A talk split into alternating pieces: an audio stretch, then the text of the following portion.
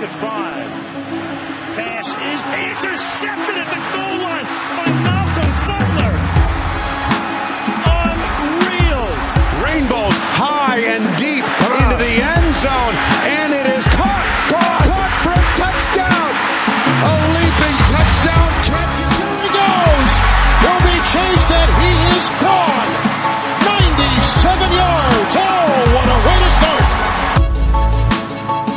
Does he get both feet in right here at the end, Jim? What are they going to roll it? He caught it.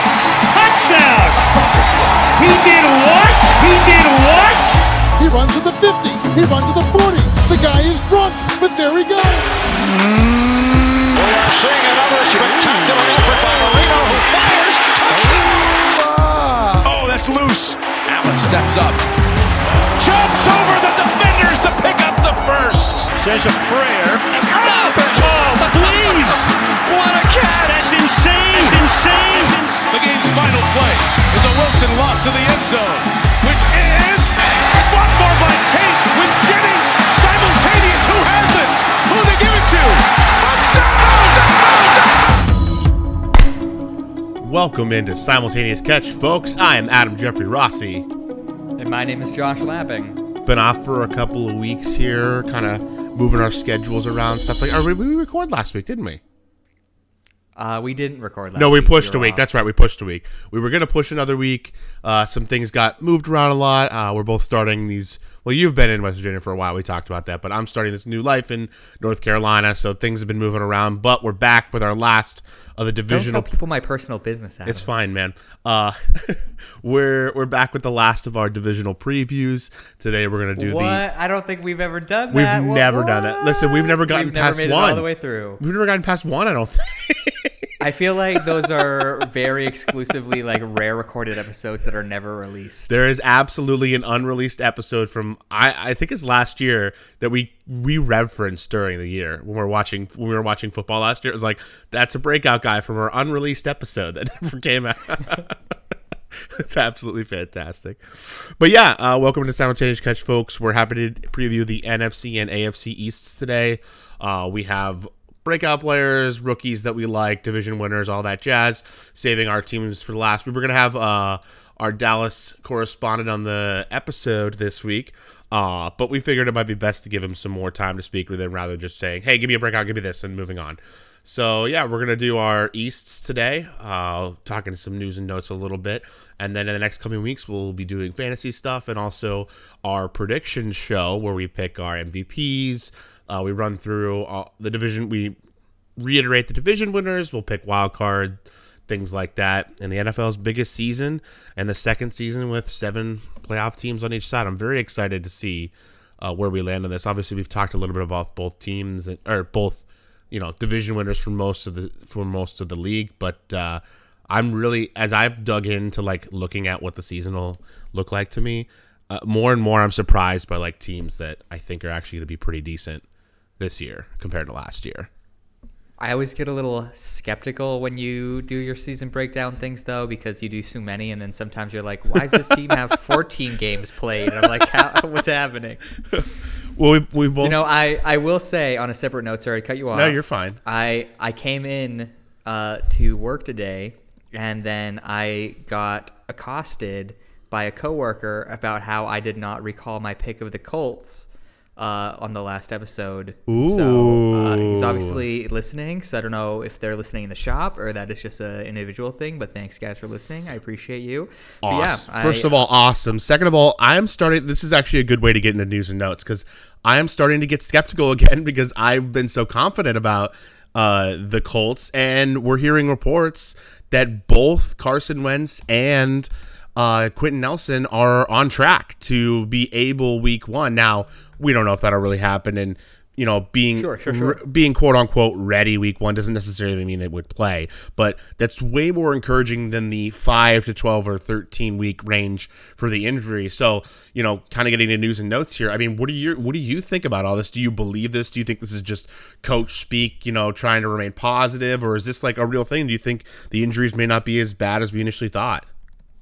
I mean, I definitely think there is an element of coach speak to it. I don't think anyone, I mean, especially a coach like Frank Reich, who is pretty nose to the ground business kind of guy is going to say, "Oh yeah, like he's out for three months. It's okay. We're gonna move on."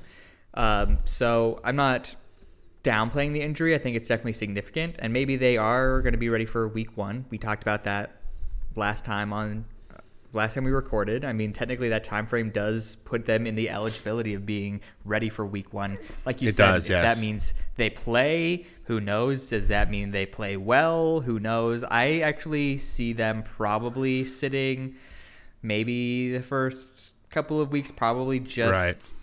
to make sure it doesn't get re-aggravated. I mean, I think something, mm-hmm. especially especially when you look at Quenton Nelson, a, a foot injury, they're going to be pivoting off of their those the, the balls of their feet so often that it, that could really become an issue if not addressed and made sure it's fully ready. So I, I don't think we'd see them for week one. With that being said, I was actually really impressed with obviously actually I can't even remember how that game ended. I think they did win even though they were down for a good chunk of it. I was impressed with the way those uh, young quarterbacks played for Indianapolis.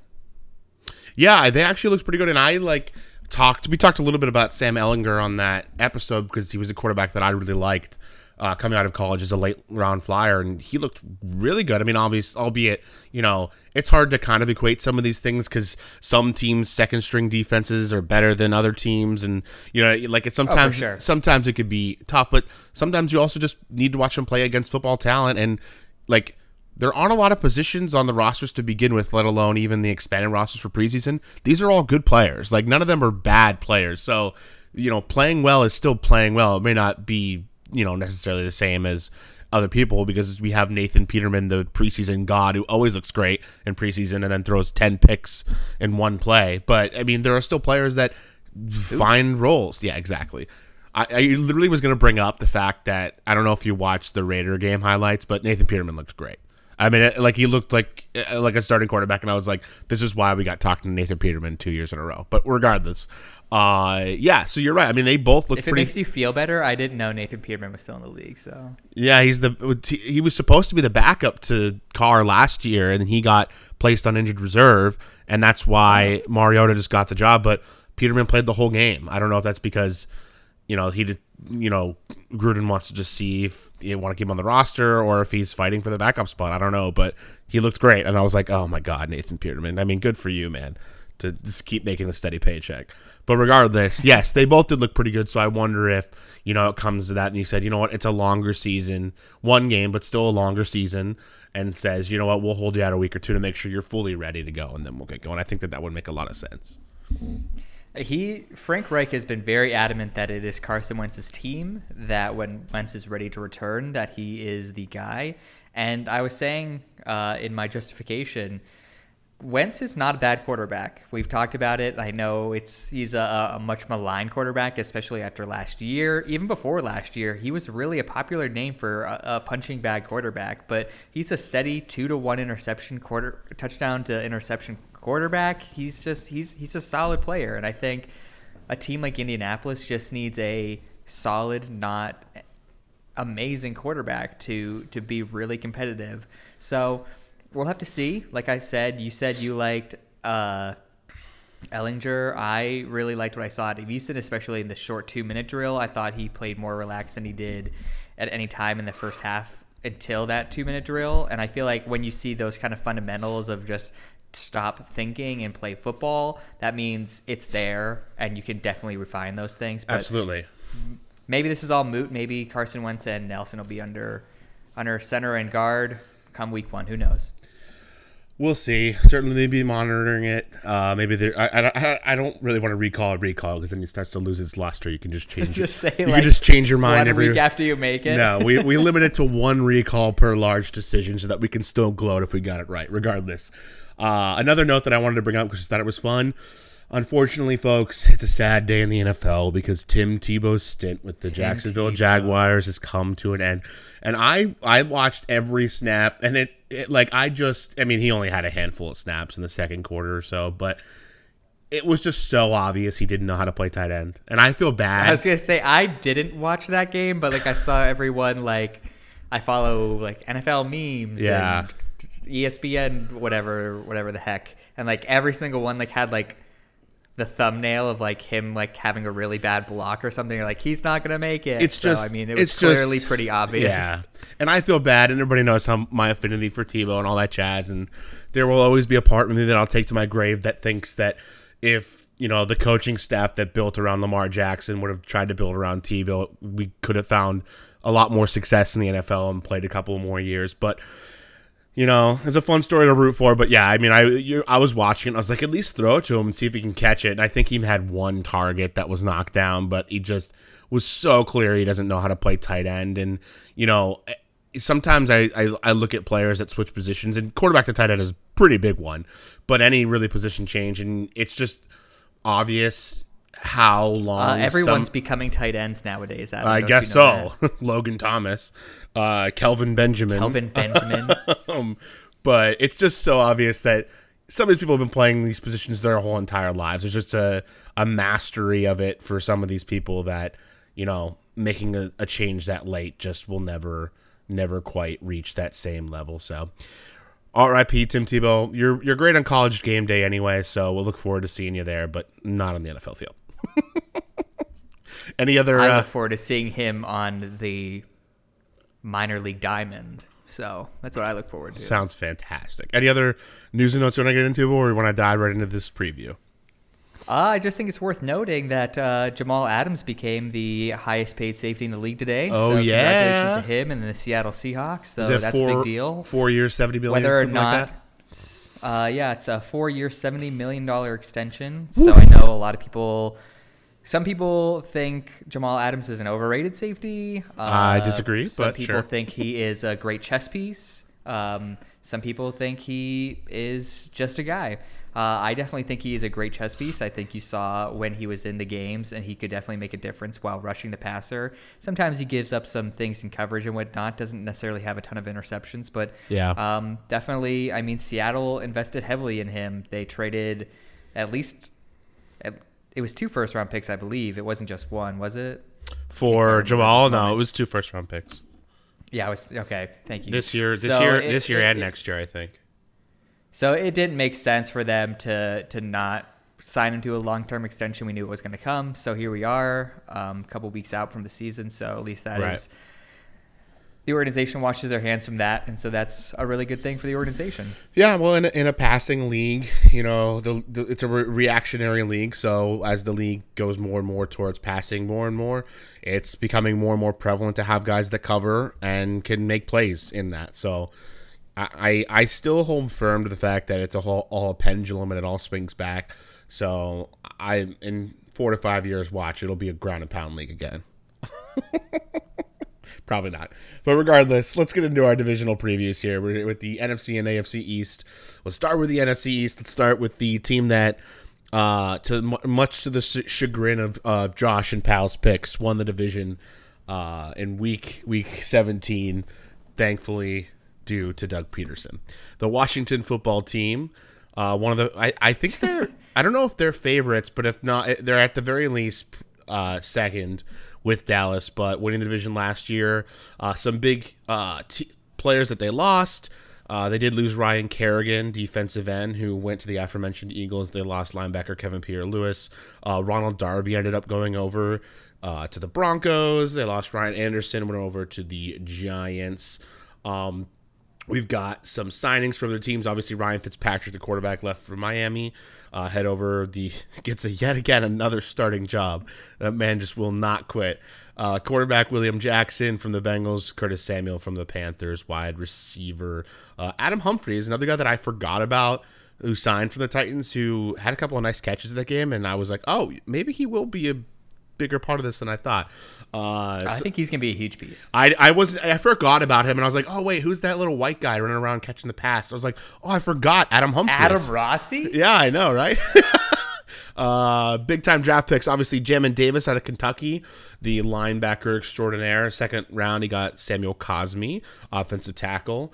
Uh, a, a player I believe you highlighted, or at least we, you had it in the first round, I think. Regardless, uh, Dyami Brown, wide receiver in the third round. A lot of people are very excited about him, and a couple other here and there. So, yeah, Washington making a lot of moves. They are plus two seventy five to win the NFC East right here. So they're they're one of the uh, one of the favorites along with Dallas. So, how do we feel about Washington? Who's a who's a breakout for you?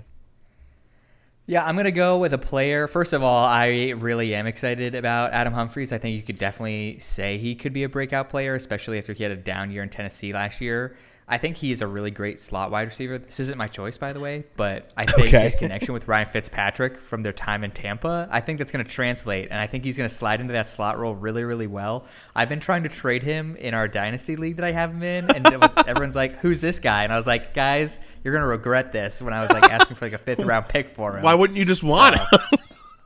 I mean, like I've been, I wasn't really trying to trade him for a fifth round pick. I was trying to like package him, and people were like, "I don't want this Humphries guy," and I was like, "That's dumb because that's a good player." Anyways, I digress. So my player, my breakout player, and maybe this is low hanging fruit, but I'm really excited to see what Curtis Samuel is going to do here now that he's a guy.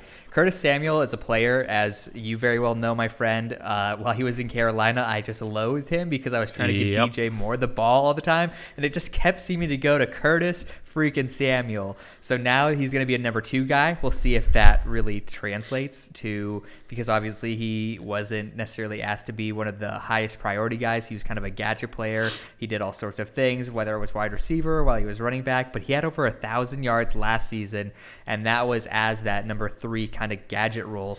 Now we'll have to see as he goes over. And I- like I said, he became the number two next to Terry McLaurin. What he'll do but obviously he's coming off he's getting ready to re-enter practice he was having some foot issues i believe on practice so we'll see if that translates but there's still plenty of time obviously these are professionals to, to get things under their belt and whatnot and I, I do think that ryan fitzpatrick is going to play fairly well and if not then they have uh, heinicke who obviously was a uh, wild card superhero that a lot of people kind of fell in love with, I think, including you.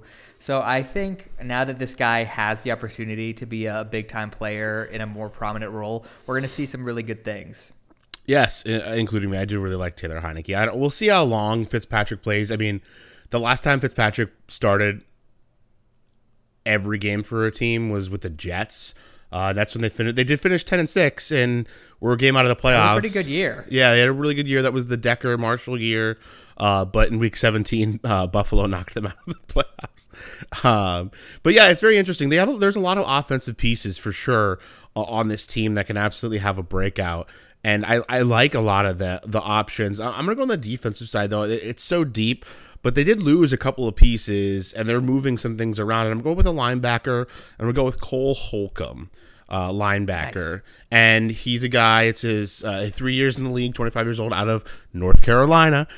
Um, but he hasn't he hasn't had like a ton of of big stats in his career, anything like that. But he's just a athletic player. He can get to the quarterback. Uh, last season he was injured, uh, so he did only really play in 11, 10 games. Okay, it says here he started 10 games, uh, played in 11. Uh, 70 total tackles, but in his rookie year, he had 99 total tackles. Uh, and last year, he got two and a half sacks uh, and an interception. I just think that he's able to move around the field a ton, make plays, uh, create turnovers. He's just got that eye for for the football and filling those lanes and stuff like that. And I think with pairing him with the Jamin Davis, who was their first round pick, and they still have Bostic as well. Uh, that's just a really nice linebacker core for Ron Rivera and, and Riverboat Ron. And I think this defense is going to continue to be dominant. Uh, the best, if not top, at least very least top three to five in the NFL defense. Uh, so I think that he really can have a breakout season for sure. Yeah, no, that would be super awesome. He, I also have him on the same fantasy team, so hope you Oh, are yeah. absolutely correct. All right, let's go to rookies. Who do we have for you as a as a rookie lookout for? Yeah, I'm going to go with the guy that you said I highlighted during the draft. I believe I probably did have him going in the first round. I think getting him in the second round was a steal, Yeah, especially yeah. when they weren't in the higher portion of the Yeah, rounds, and that is sure. the aforementioned Samuel Cosmi out of Texas. I'm really high on this player. He's 6'6", uh, 300 plus pounds, but I think he moves really, really well. He was a three-year starter at Texas. Mm-hmm. I just really like what he does with his hands. I think he has great hand strength, and he just has a really good bend and flexibility. So I'm not sure whether or not he'll s- late into a starting position right away, but definitely named to watch uh, in the season as injuries happen or as the years go by. We'll we'll see him. I'm really confident he's going to be a starter in this league and one that people aren't thinking is a liability. So I'm really excited what Cosmi does. I think especially when you think of Riverboat Ron, I mean, we'll have to see. Like we were talking about all those wide receivers, but I think mm-hmm. it's going to be a, a, a pound out the football on the ground kind of game, and they could definitely use a player like this. Yeah, and you know, a lot of players, most players that fall into the second round are first round caliber players that just have, you know, one or two things that maybe give you a little bit of doubt. You know, first round picks are mostly the, you know, least amount of doubt. And then the second round is like, okay, I have a little bit of doubt about this player, but he has the ability, and Cosmi certainly has that. Uh, I'm going to go with their uh, third round rookie, Dyami Brown out of the UNC, the guy that I mentioned. I'm just going all over. You know, I I moved to North Carolina 14 days ago, and I'm already a homer, so I'm just picking all these North Carolina people. But Dyami Brown is just a guy that I think can. I know that you mentioned Curtis Samuel, and I am also a huge Terry McLaurin fan. Uh, they have Logan Thomas there as well. I mean, they have weapons for this offense. So if they want to just kind of They sure do. if they want to just let Ryan Fitzpatrick gun it and be the kind of gunslinger that he has been at times in his career, they have the weapons to do that. And also, they still have Antonio Gibson out of the backfield, who's also a great pass catching back. So they have a ton of things here. I think that, you know, and we'll mention this a couple of times in this episode and throughout the years we talk about it. The story of this division this year is can Washington's offense play just good enough or can Dallas's defense play just good enough? Because the opposite side of the football for both teams are going to be fantastic. It's just can the other side of the football be just good enough. And Washington has certainly attacked it in this offseason. And I just think Dyami Brown, he's a speedster.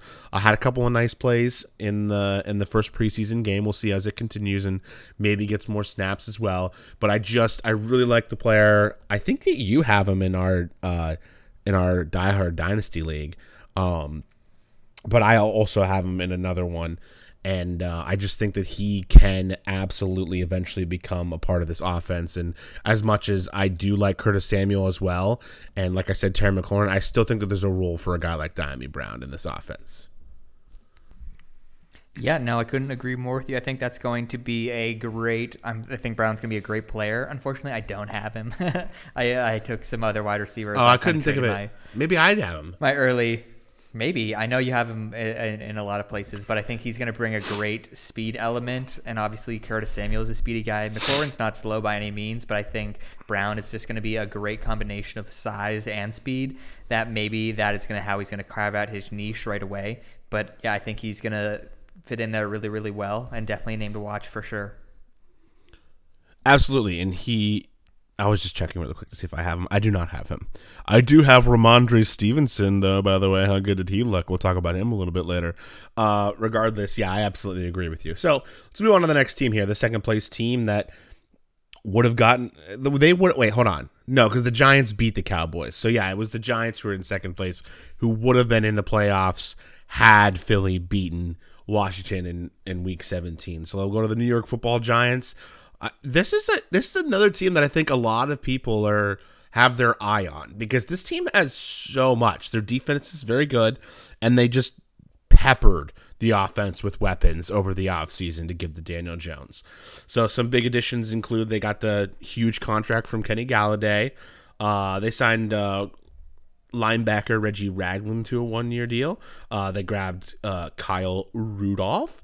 Uh, Mike Glennon, who he might see some time if uh, if Daniel Jones continues to fumble all the time. Um, Leonard Williams contract extension that was huge for them after they had trained for him. And uh, yeah, they're just like a lot of moving pieces, especially on the offense. Um, oh shoot, the draft fell apart. I'm sorry. so while you do your breakout player, I'm going to bring up the draft so I can mention it in a second. Go ahead. All right, I for sure. Well, I uh, my breakout player was last year's Mr. Irrelevant, a player that we've both talked about. I don't think so much on air, but we've talked about in person, and that is a linebacker Tae Crowder. Uh, he had the Yeah. opportunity to start some games last year. He didn't uh, start all year or anything like that. Obviously, being the last pick of the draft, it was impressive for him to even make the team and see playing time beyond special teams. But he finished the year with 52 tackles, a sack, Uh, and then a fumble recovery, which he returned for a touchdown. Nice. I think he's really uh, everything I've read about this kid is he's totally embraced the Mr. Irrelevant name, and that's probably something that's fun for a player that as you've kind of made it. probably not so fun if you get cut and then either bounce around and have a hard time finding a place or don't make it in the league at all. But I think as you kind of start to become ingrained as a starter, it's definitely fun to be like, yeah, I was Mr. Irrelevant. But I think he just has a really good head on his shoulders. I'm excited to see uh, now that he unless something unexpected happens, has the starting role this year. And I just think Joe Judge is is a great coach. I think I really liked what I saw out of him last year. I think he's no nonsense. We've heard everything about the the problems going on in Giants camp and some scuffles happening and everyone having to run laps and everything. I feel like Joe Judge is definitely just a no nonsense guy that's going to make you play really, really hard. And I think Crowder is a great example of that. And I think we're going to see it translate as he plays with maybe another Georgia alum, uh, the rookie. Oh my gosh, I'm totally blanking on his name. Uh, Azeez Ojulari. Yes, thank you very much. Yeah, so you know, two Georgia Bulldogs out there, and they could be starting together in the NFL. That's kind of cool. Yeah, this and this defense is stacked. It's got a ton of good players. You know, on the, I, I mentioned they re-signed Leonard Williams. They have Tate Crowder. They have Austin Austin Johnson, Blake Martinez, Dexter Lawrence, Lorenzo Carter. I mean, this, it's just stacked. Uh, Jabril Peppers and James Bradberry in the secondary. Like they just got they've got players all over the place, and the focus is on the offense for me. The focus is going to be how do they score. And Kenny Golladay's injury, we don't know what that's going to look like carrying over to the season. Uh, Will he miss time? How much time will he miss? Things like that. I mean, there's just questions Yeah. around it, and obviously they still have Sterling Shepard and Darius Slayton, uh, and their and one of their first round or, and their first round pick Kadarius Toney, who I know that you didn't really love that pick as much, but I think the guy that it's going to benefit from all this is a much maligned guy that people like to make fun of, and that's Evan Engram. I mean, I just. I, I, every year I think, okay, this is the year Evan Engram's gonna break out. He's gonna have the huge year, and he just like has a problem with drops. But he, he absolutely does. But I think that that's something that can be fixed. I don't think that that's an inherent thing. It's not like he's running wrong routes or completely forgetting what to do or just like not getting open. He just sometimes has a problem with focus. And there are all these stories coming out of camp that he, you know, catches a hundred a day and from the jugs machine at full speed. You know what I mean? Like he's really focusing on that. And you know, sometimes that can you know the hyperfixation and focus can sometimes make it worse but uh, sometimes i think it can make it better. And i think that he will be a huge uh, uh, uh, component for this offense this year. Last year he had 63 catches 654 yards and, and only one touchdown but i really really believe that you know it's going to be a big year for him because they are going to need him in this offense. And I think that, you know, to start off, it'll be a necessity just based on the fact that, you know, Golladay might still be a little bit banged up and the rookie Kadarius Toney is still getting his feet wet. But I think that, you know, he'll be a guy that they can rely on. And then when those other guys are back and in the mix, then it's just a, who do I pick? You know what I mean? If they start covering Evan Engram too much, then guys like Golladay and Toney and Shepard and uh, I forgot his name again, but all of them are are, are going to be problems for for for defenses.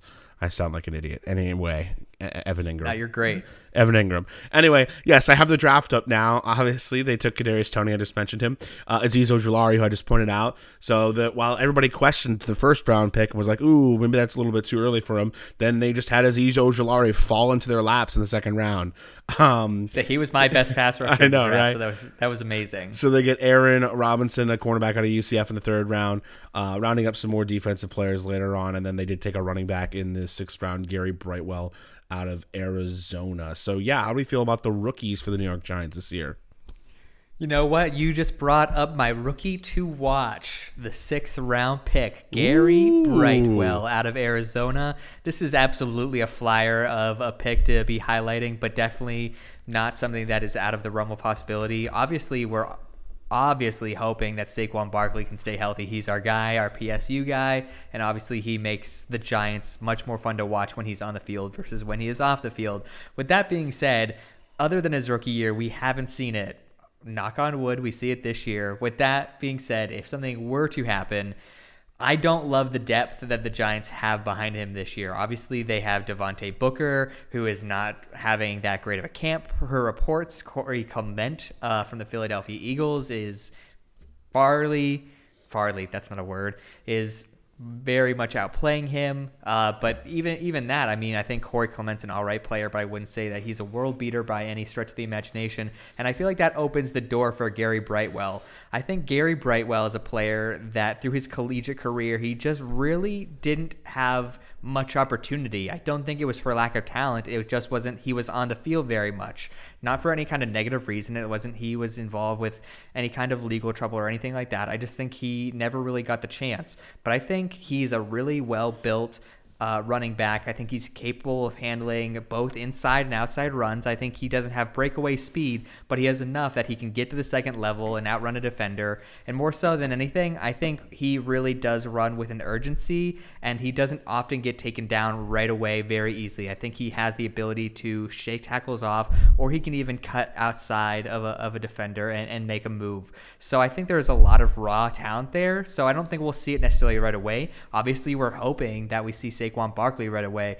But Gary Brightwell, I think, is definitely a depth piece that could make an impact right away, depending on how some cards fall.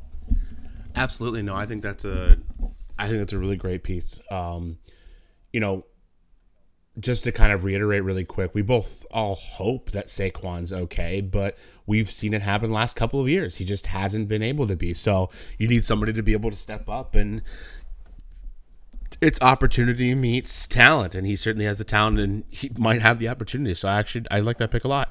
Mine's going to be a little bit more mainstream, but it's going to go with Azeez Ojulari, the Georgia What? pass. My the- favorite pass Yeah, rusher. Josh's favorite pass rusher. It's just so funny how. And this is mirrored with with Vegas, the Raiders, when people questioned their first pick, and then when they got the second guy, they were like, "Oh, if you would have just switched those, there would have been no problem." And I feel like it's the same thing here. If they would have taken Azeez, at- uh, Azeez Ojulari at 18 in the first round, and then Kadarius Toney has him in the second round, they would have been like, "Oh man, what a great draft for the Giants! They got both Yeah, for those." sure. You know what I mean? So it's just funny how things fall. But Azeez Ojulari. Overwhelmingly most people thought was the best pass rusher in the draft. He only played in 27 games uh, for the for the Bulldogs and 23 starts. Uh, he ended up with 71 tackles, 19 and a half tackles for loss, 14 sacks, five forced fumbles, uh, one pass defense, and one fumble recovery. So he's just kind of an all over the player, high motor, all over the player, all over the field, high motor player. Thank you. English. But yes, I just I really think that he's going to fit in really well with this attack style defense that I mean Joe Judge in, in this in this team. I mean his just hard work, gritty mentality has totally taken over this roster. And this is a team that believes that they can compete in this division if they're going to. It's going to start with their defense and hopefully be capped off and taken through the finish line by their offense as it continues to grow. But I really think that Azeez Ojulari is going to be in defensive rookie of the year uh, consideration by the end of the year. Nice. I like that. Yeah. All right. So let's move to the third team. Let's go to the Dallas Cowboys. Our uh, like as I mentioned before, uh, Mike is not joining us on this episode just because things have been hectic in our personal lives, and we're just kind of throwing this together. But we will have him on. Don't worry, friends. I know that you guys like when when Mike's on, but uh, yeah, the, the, And we the can heckle him about how upset he was during the draft about the drafting of Michael, Oh, Michael we're- Parsons, and now oh. everyone's like, "Oh, he's the the next Bobby Wagner." And It's I just remember so- how hey. how angry he was. Do you remember that? I do. Uh, I I listen. I know I know Mike well enough. I'm still willing to bet that uh, when we have him on the show and we press him about that, I'm still willing to bet that uh, that he still thinks that it was the wrong decision, no matter how much he likes him. well, now he has to say that because you challenged him. I don't know. We'll see what happens. But uh, I, I like a lot of what the Cowboys did this uh did this uh offseason. Oh shoot, why does this keep happening to me? oh, I'm off my game today. It just fell off the screen. I had all of it right here. Let's Fell just off the screen. Well, I'll take over. Yeah, you go ahead. My player to watch is the center Tyler. I believe his last name is pronounced Biadasz. He started a total of four games last year, so we have a pretty small sample size. Uh, but now it's going to probably turn into a much larger sample size. I think Joe Looney is no longer with the Cowboys, so I think they're going to be looking for a new center. So I think Tyler Biadasz is obviously the guy that's going to slide in. And I think even a player we we've talked for so many years that the strength of the Dallas Cowboys has been their offensive line. I think that's dwindled down a little bit. I don't think it's the perennial best offensive line, just without a doubt, anymore in conversation. But he still has a lot of talent around him. Uh, whether or not it's going to be uh, Zach Martin at guard, or if if um, oh my goodness, I'm blanking on his name. The uh, Taron. Uh, oh my gosh, uh, I'm sorry, everybody. Great, great. Uh, Tyron Smith. There we go. Thank you very much, everybody. I think they just have a lot of still really, really solid pieces. So when you have that much depth and experience and veteran leadership, I don't think you necessarily need to be an absolute world beater. I think you just need to keep up with the people in front of you and next to you and, and play off of them and play off that intensity and that experience. And and I think it's going to really translate well for, for Tyler Biadasz. I think he's going to slide in there. And as long as we don't see center to quarterback mistakes, because obviously Dak wasn't there when when Biadasz was playing those four games, and Dak has been missing some practices, so we haven't seen a lot of communication between them uh, as of yet. But with that being said, as long as uh, those center quarterback mistakes don't happen, I feel like he can slide in and, and do a fine job pivoting that offensive line there. Yeah, yeah, yeah absolutely. Uh, you know, Dallas's big thing, like I said, I mentioned when we talked about Washington, is that Dallas's offense is going to be pretty great. Uh, it's just if their defense could play better, and that was a big thing that they did was they kind of overhauled their defense. They brought in, uh, I believe they brought in uh, Quinn right as the defensive coordinator, and yep. Uh, they're they're really hoping that he ends up being uh, a big thing for them. And they they had a pretty good draft too. I liked a lot of the things that they did. Uh, one of the big offseason. Not I wouldn't even say big because it's just a one year contract I, they signed, but I really like Malik Hooker this year. I liked it. That, you know, we we talked so many times that we they needed some safety help. And uh, there was the Jamal Adams rumors and trades, and then there was talk about you know who would they draft in the draft, who would be a guy that they would that they would bring on. And I really like Malik Hooker, who at a time everybody was really freaking out about in Indianapolis as this big big player, big star safety for for the Colts and dealt with injuries. You know, that's what happens with a lot of these teams. But Malik Hooker's not that old of a player, and I think that there's a role for him. I mean, he's still 25 years old, only four years in the league, former first round pick, uh, 15th overall, if I'm remembering correctly, out of Ohio State. And I think that he has a real opportunity here to slide into a role for the Dallas Cowboys. And, you know, not a ton of other moves made for for Dallas this offseason. Obviously, in the in the draft, they we you know we just mentioned the um the Micah Parsons thing, and they ended up getting Jabril Cox, another player that you really liked. Um, and I just think that Dallas is going to come into the year as Dallas always does with so such high expectations because they always do. They're the Dallas Cowboys, and and that's what they are. They're America's team, and we'll see how they can come along. But I, I mean, I really like the way you, you talked about their offensive line though, because they're not the best in the league anymore. They were there was a handful of years there where it was like they're clearly the best, and nobody else is is coming close to them. But they've been maligned the last couple of years, and there were a ton of. I think something being forgotten about Dallas is that last year there were injuries on the line as well. You brought that up in your spiel about uh, Tyler Biadasz. Is that how you say his last name? Biadasz? Biadasz? Biadasz. Biadasz. Uh, but yeah, I mean, I I, I liked it a lot. But uh, I'm gonna it's go. Probably D- totally wrong. It's probably like Bisalis. the publication that you found his name didn't have all the accents, right? That was the problem. Let's go over to the rookie side for you. What do you got, pal? So I'm going to go with their second round pick, Kelvin Joseph. He's a cornerback out of LSU, DB Kentucky. University. What?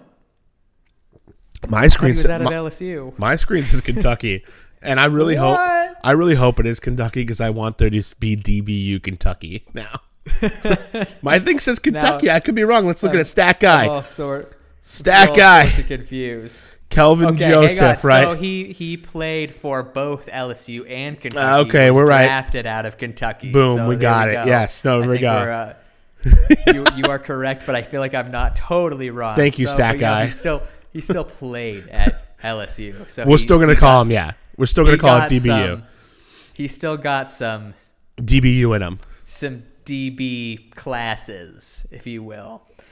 So obviously, uh, a big target of everyone in the draft thought Dallas was going cornerback, and then we saw Jaycee Horn go to the Panthers, and then we saw Denver kind of I don't know if you want to shock everybody and take Patrick Surtain, who obviously did really awesome in his preseason debut. But I think Kelvin Joseph is definitely a player that can come in and make an impact. Right now, he is not listed as a starter on the depth chart, but I feel like that could definitely change, if not by the start of the season, as the season progresses. I feel like Joseph is just a raw, inexperienced player, kind of similar to what I was saying about Brightwell. But I feel like he plays with a ton of confidence. He held up really well against uh, when they played Alabama. He had an interception. He had.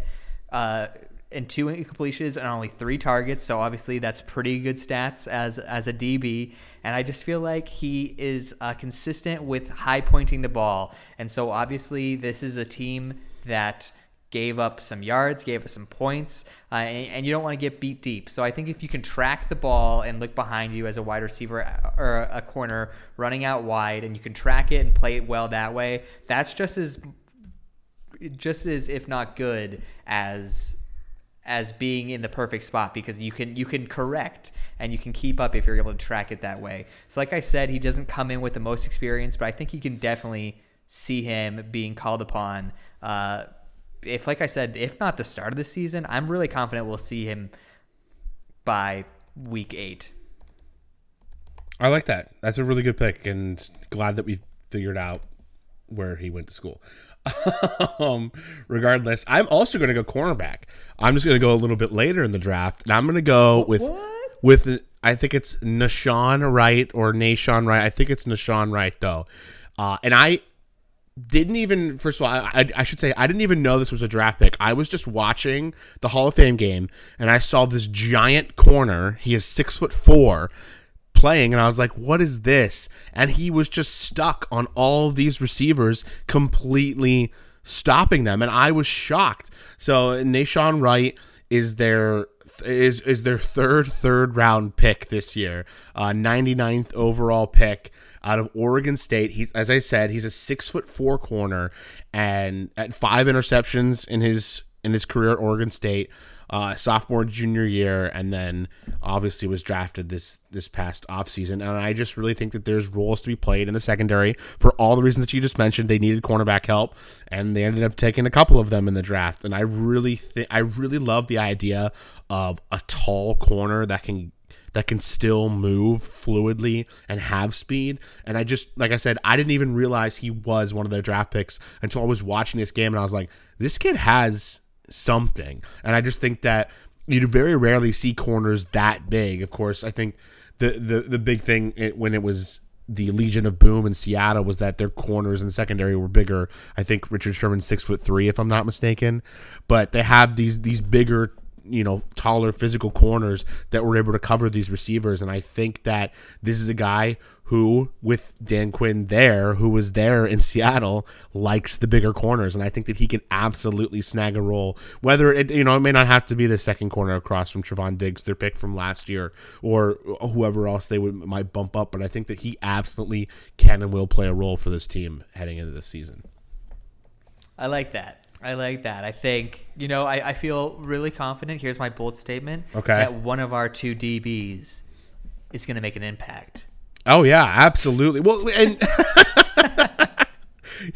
with honestly, it's just like I wanted to say Micah Parsons just because we had that little little spat with with our with our dear friend Mike over the draft coverage about Micah Parsons, but uh, I really just like the. How many times have I said on all these you know preview shows that it's opportunity meets talent. He has the talent, and if secondary in Dallas is probably the most needed position in the entire NFL. So uh, I really like the bold statement. Yeah, it's fine. I'm just being silly anyway. Uh, well, we're looking forward to having you on, Mike. You can stick up for yourself. I'm sure you will not hold back. Uh, let's go to the last and least team in the division, the maligned Philadelphia Eagles. Ooh, they're just question mark after question mark of this team. Obviously, the hiring of Nick Sirianni. Um, I, I, do want to bring up something really quick before we go to um, the breakout and the rookie thing because I thought that this was one of the more fascinating articles I read. Uh, it talked about teams that go worst to first, right? Because there are every I don't there's not one every year, but every couple of years there's there's a team or two that goes from worst to first, right? It happens. Last year, it did happen. Last year, uh, Washington uh, went from three and thirteen to seven and nine and won the division. I'm just pointing it out. But then there's teams like Chicago in 2018 that went from 5 and 11 to 12 and 4. 2017, Philadelphia themselves did it from 7 to 9 to 13 and 3. So, you know, these things do happen. And so I read this article. It was on ESPN Plus, and it said what teams go worst to first. There's a couple of uh, of criteria here. So one, they make a change at quarterback. Two, they make changes to their coaching staff. Three, they were unlucky in a prior year, something that we've talked about a lot. Just you know, they they lose in like one score games and things like that. Um, they had terrible turnover ratios, uh, and then their schedule their schedule got easier, and of course the rest of the division wasn't very good or declined noticeably. So in they made this list, the top ten. Philly's number three on this list in terms of fitting this criteria. Now I'm not sitting here pounding the table for Philadelphia Eagles to win the division, but I did find it very fascinating that they fall into that entire all those categories in a division that, as much as we believe that Washington and Dallas will be the cream of the crop, is is kind of open a little bit. No. Uh, I mean, it's interesting. We never know about this division. This division uh, is famously all over the place all the time, so we'll have to see.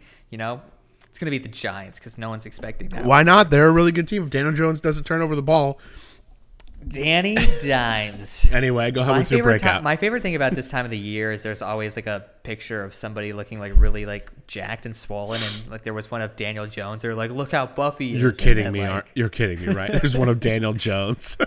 Yeah, no, he he looked really. You know, the, it's probably just something about the angle, uh, the way he's throwing the football, but the dude looks jacked. That's fantastic. So regardless, it's fantastic. my breakout player is K'Von Wallace. He was a fourth round pick last year out of Clemson. He is a safety. He's technically the third safety on the depth chart right now. With that being said, obviously Rodney McLean or McLeod, sorry, uh, over there is coming off of his ACL injury. There's obviously a possibility for having three safeties on the field at one point. Uh, so I feel like we could see this young DB kind of step up. What I really like, there's a story that came out after joint practices that the Eagles had with the Patriots, and obviously Wallace was playing with the second string because he wasn't listed as a starter, so he's not one of the top two. So he was the second string. He's playing against Mac Jones, but while he's off the field, he's watching and studying Cam, and when he does get the opportunity to come out with the first string players, he's calling Cam out for how he's calling the plays. He's predicting what's going to happen, and then it actually happens. So he's able to make a play on the ball. So him kind of, I don't want to say taunting Cam because obviously uh, that drives me nuts. But I feel like he was playing intelligently to get into somebody's head, which I guess is taunting. uh, but I think he was just taking, especially for preseason practices, making the element chess piece of the game versus just the physical of saying like this is what you're going to do, and it actually happened. I don't know if it was designed to happen, if Cam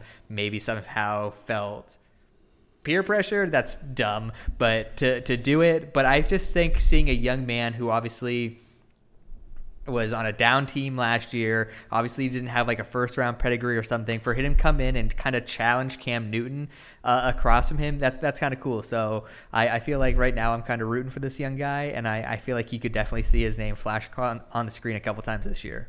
I heard uh, Cam Newton a couple times, and I was just like, "Buddy, we're not talking about the Patriots right now." And then I got lost for a second. Breakout player, obviously for me, is Joe Flacco because he's gonna. No, I'm just kidding. Um, joe flacco looked great it just, it was so funny that the you texted me and you're like Joe Flacco the starter. I was like, what are you talking about? Did he make a big play? And you're like, I don't know. There's like a 70 plus yard play, and I immediately went to it. It's like a negative one screen pass that the guy took all the way. I just thought it was so funny that some people were like, oh yeah, man. I knew you weren't one of those because you were like, you know what I mean. But I just thought that was so funny how quickly stuff like oh that. no happened. i'm serious joe flacco is going to be the starting quarterback of the philadelphia eagles Well, that would re- you know that would really really suck for my breakout player, which is their actual quarterback on the roster. I just feel like, and here's here's my thing about this: is it just me or is Jalen Hurts getting thrown to the wayside here? Like uh, like like uh, do you do you really want me to answer that? I do, yes. Because I'm actually really confused, not only about Jalen Hurts, but I also actually feel like now we, we haven't gotten to the AFC East yet, but I feel like Jalen Hurts and Tua Tagovailoa have been like put into this clump because I don't know, maybe it's because they played at Alabama before Hurts went down to Oklahoma, but I just feel like everyone is so out on these two quarterbacks already that I'm just so confused about. I agree with you. I feel like Hurts has all sorts of talent. I think he's crazy talented, not only what he can do with his his arm, but what he can do with his legs. And I do feel like people are just so down on him, and I don't understand. Absolutely, and we'll we'll believe me, we will get to Tua Tagovailoa. But yes, I, just feel like people are looking at this as well. Philly's going to have two or maybe three first round picks now that we made the joke that you know Carson Wentz might come back, so they might still get their Philly might still get their first round pick. But regardless, they're like you know Philly's obviously going to take the top quarterback next year, and this is just Hurts's random year. But like I really like what we saw out of Jalen Hurts. I know that his completion percentage was at fifty two percent, although we did just see a quarterback jump over 10 plus percentile percentages in Josh Allen last year. So we know that it can be done. But then he also, obviously, on the ground, he averaged almost six yards a carry, 350 plus yards, three touchdowns. Uh, obviously, his his opening game was that big win against the number one defense in New Orleans. It was this huge thing, and he almost led this comeback against Green Bay the week before that. But like, I really liked a lot of what we saw from Jalen Hurts, and he didn't blow anybody away in the preseason game. But I just liked the way he looked and just the command that he had of the offense. And I think that this could actually be a really good year for Jalen Hurts. I just I like the makeup of the kid, and I think that I think that the, the team really likes him. I think he's a good leader. I mean, Alabama is kind of famous for pumping out guys that are good leaders just because of Nick Saban and the program that they have over there. And I think that this team is built to be good around him. Obviously, we don't know how long DeVonta Smith will be injured. Uh, that was obviously really upsetting and just further points to the, all the question marks people had about him, including yourself, about his size and, and, and working out in the NFL. Uh, they, they, they have Jalen Reagor, their first round pick for last year, who actually looked pretty solid in the preseason, and uh, Quez Watkins, who caught the screen pass from Joe Flacco that set Twitter ablaze. But I just think that they have weapons around here. We hope that Miles Sanders, PSU alum, is better. Uh, obviously, you liked uh, a lot one of their one of their draft picks, or you didn't love the spot that he went to. Um, but Kenny Gainwell out of Memphis, I just I think oh, there's yeah. a lot of talent around Jalen Hurts, and I think he will have a breakout year this year. I don't think we're going to be looking I, at. I, I don't think we're going to be looking at Jalen Hurts as the oh well somebody maybe gets Jalen Hurts now in a trade because Philly took a quarterback next year.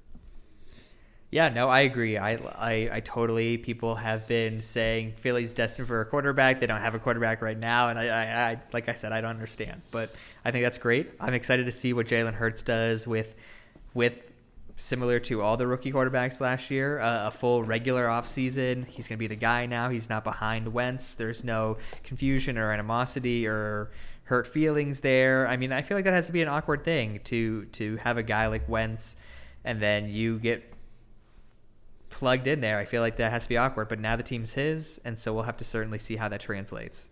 Absolutely, absolutely. So, uh, who you got for rookie? I'm gonna go with you were talking about Alabama. Uh, I'm gonna go with their center, their second round pick, uh, Landon Dickerson.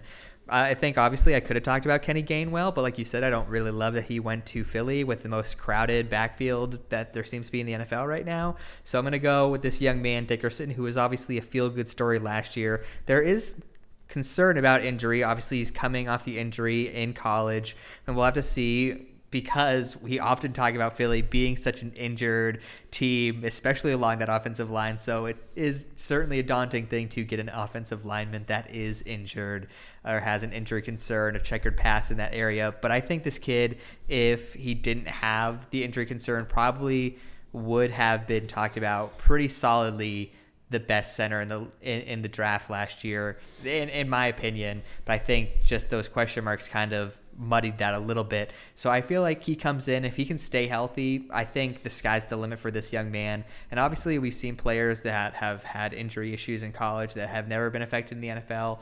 So we'll we'll certainly hope for for Landon Dickerson's sake that that is for his career trajectory. And if it is, I, I feel like we're looking at a perennial Pro Bowler right here. Nice. I like that a lot. I like that a lot. I'm gonna.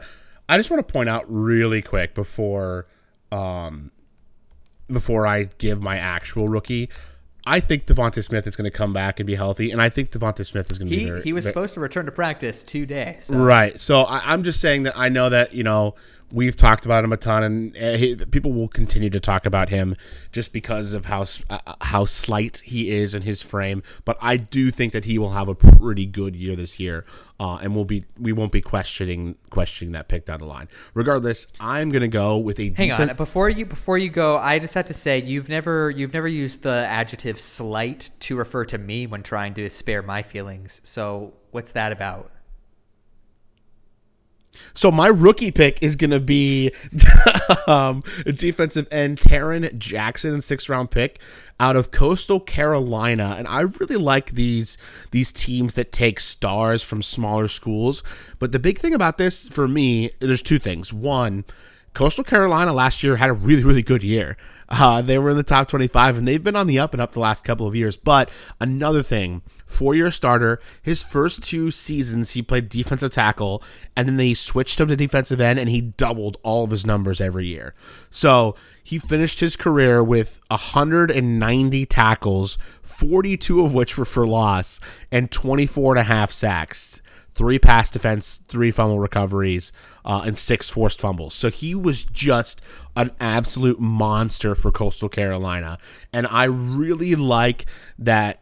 As much as we've questioned the the Nick Sirianni and the uh, Nick Caserio uh, uh, hirings in Philly and what they're doing and all this stuff, there's a lot of opportunity for young players to crush it, for lack of a better term, here.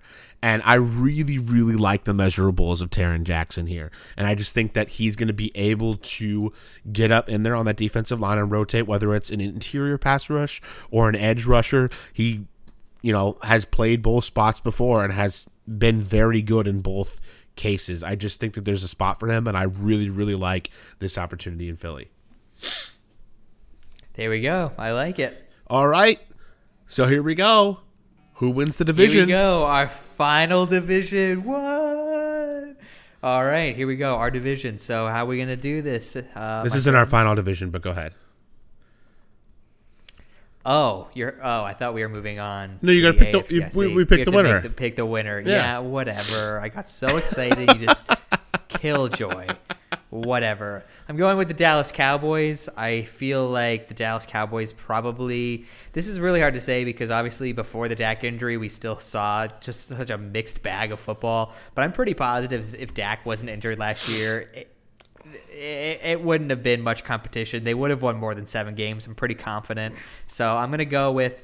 I, I feel like it should be a definitely improved division. I feel like we're not going to be making the NFC least jokes again this year, but I'm going with the Dallas Cowboys. I feel like we talked about those defensive backs. I think bringing Dan Quinn over to be defensive coordinator is going to help solidify some things there.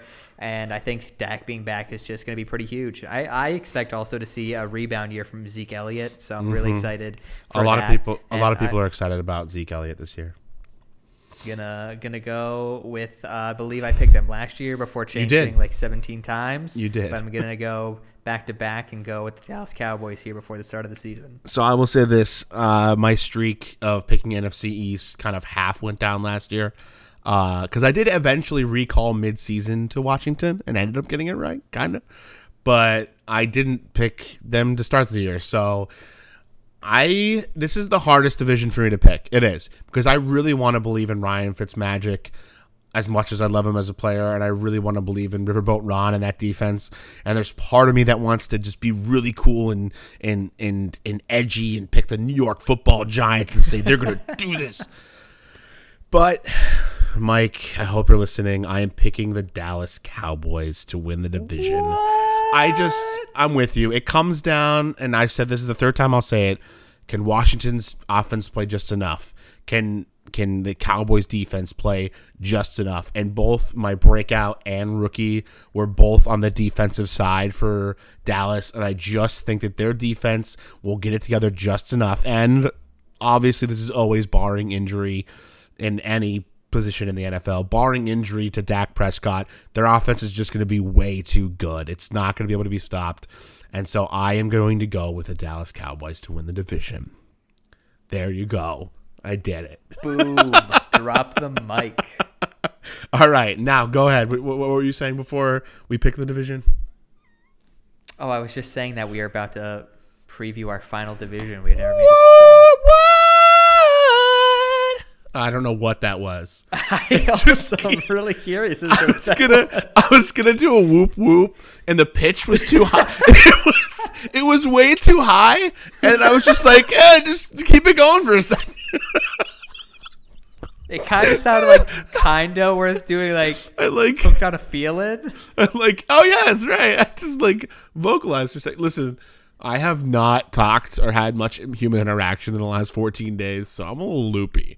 Anyway, uh, yeah, let's go to the last division. Let's go to the AFC East, our home division here, and we'll start with the previous division winners, the Buffalo Bills.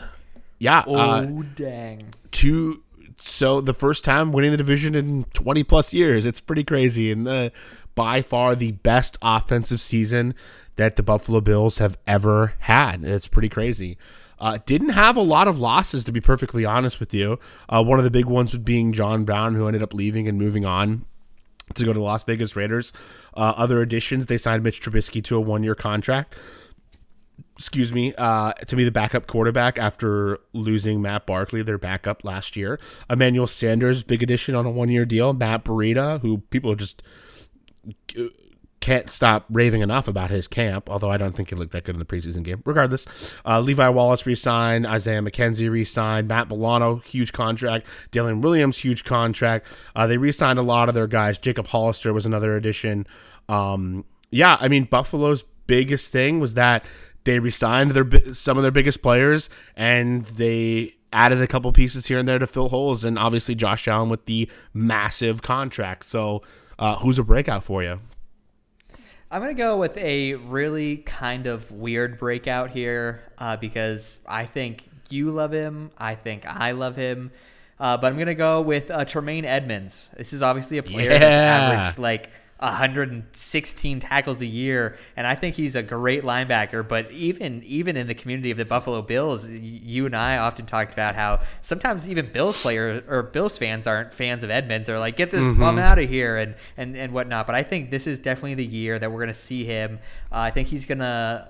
I will go as far as to say I think he's going to set a new career high in tackles. I think he's going. We're going to see this year him turn that page to becoming that guy that we're like, we're so glad he's in the middle, and this is a huge anchor point. Even though he already is a huge anchor point in my opinion, but he, he's going to be that that wall right there that isn't being talked about as a liability and, and when something bad happens it's like oh my gosh like that's that's a huge bummer versus oh my gosh that's expected so i think edmunds uh, obviously when he was drafted really came into the league very young uh, he didn't have as many splash plays if you want to consider that last year as he did the first two years in the league but like i said i think this year the page is going to turn and he's going to become that guy that a lot of people are like this is the linebacker that we wish was on our team Yeah, I listen. We we I, you mentioned it as well. We we both like Devin. Or sorry, I, we both like Tremaine Edmunds, and I I think that he's a great. I mean, you have to. I feel like he's one of those players, and he does put up a lot of tackles. Let's be honest, he really does. If you look at his stats, but he's not the guy that gets those 15 sacks or those five interceptions. Like he he, he just does everything else so well. And let's not forget, I think he's still only 22 years old. I mean, he's still a yeah, he's very he he's was young he was drafted at 19, so he has three years of NFL football under his belt, and is still way younger than some linebackers that were drafted in this class. So I I I really love that pick a lot. And you're right. I mean, there's at local people, Bills fans who call into local Bills radio and they're like, we need to get rid of Tremaine. He's just a terrible player. And I'm like, you guys don't understand football. I'm sorry. I love your passion, but you don't understand football. Regardless, I let slip Freudian Lee. My breakout player is Devin Singletary, the running back. He's going to be his third year in the NFL. And Devin Singletary is a a common name being thrown out there as a guy who the Bills might trade, might get rid of because people didn't really like the the performance of the running back position last year for the Bills. But I'm gonna I'm gonna drop a stat here that I've been saving since July 5th. It's been saved in my notes for when we did this thing. Okay, so people talked about the Bills being a popular team to draft a running back, and we didn't draft any of any running backs in any round. Uh, but at the, at last year's post uh, postseason presser, Brandon Beane, the GM, cited that the blocking in the front from the offensive line and tight ends as the biggest problem for the running backs. Okay, so the, st- the statistics back this up. Singletary was 45th and Moss 39th ranked uh, as running backs who with yards before contact, before contact, meaning that the both of them were way below the bottom of the league and guys in your face right away as you're getting handed the ball and the and the, behind the line of scrimmage. But Devin Singletary ranked fourth in yards after contact. So Devin Singletary and also Zach Moss ranked 14th, but more than that, Devin Singletary was in the top five of yards after contact and 45th in yards before contact. So the man was actually having a really, really good year. He just could not get past the line of scrimmage because everybody was always in the backfield. And two things that I really love that indicate turning this around is one, the fact that this has been uh, a, a, point of focus in this offseason. Beane said it in interview after interview. They they prove that like this is no, this is like a goal of ours. They drafted Mauler and signed Mauler tackles and guards to fill in those spo- those those roles. And in the preseason game, they ran the football way too much. It's not it's not going to be their identity. We know that it's going to be passing. But they were like, no, we are going to just work on this. We are going to work on this. We're going to show that we're committed to figuring this out. Devin Singletary had a great game and ended up even catching a touchdown pass. I just, I really have always loved the player, and I love and believe in the talent, and I think that they are going to focus on this in this off. Uh, they're going to focus on this heading into the year, and he's just going to have a really, really solid breakout season. I, I know that a lot of people are down on the Buffalo running backs, but I just think the stats point out that we were not good at, at run blocking last year, and this year we're going to focus on it and be way better. And I think Singletary is going to come out as the lead guy in that. Yeah, no, I can't complain. Obviously, like you said, that preseason game, he put up some good runs. It wasn't like it was a 80 yard run and then a bunch of like ones and twos. It was just consistently good chunks of yardage. I think uh, either next week or the following week when we have our, our fantasy draft, that is going to be a player that when we get to the seventh, eighth, ninth round, if, if that name's there, it's not going to be hard to convince me at all to take Right. him because I do Right. feel like this is going to be is going to be a, a breakout player, uh, very much for what the name of a breakout player is. and So, he's somebody absolutely. and he's somebody that just to wrap it real quick he's somebody that i always liked as a player that i was like oh, i guess i like him but it wasn't somebody that i was would target in a fantasy draft like you said but now especially after seeing how good he looked in the preseason game uh, now he's a guy that you're right in that seventh eighth ninth round i'm gonna be like i'm gonna take this guy because he just could walk into a starting running back role that nobody thinks he can because of how bad it looked last year so yeah uh, but we'll, we'll move on from that and we'll head over to to the draft picks and the rookies.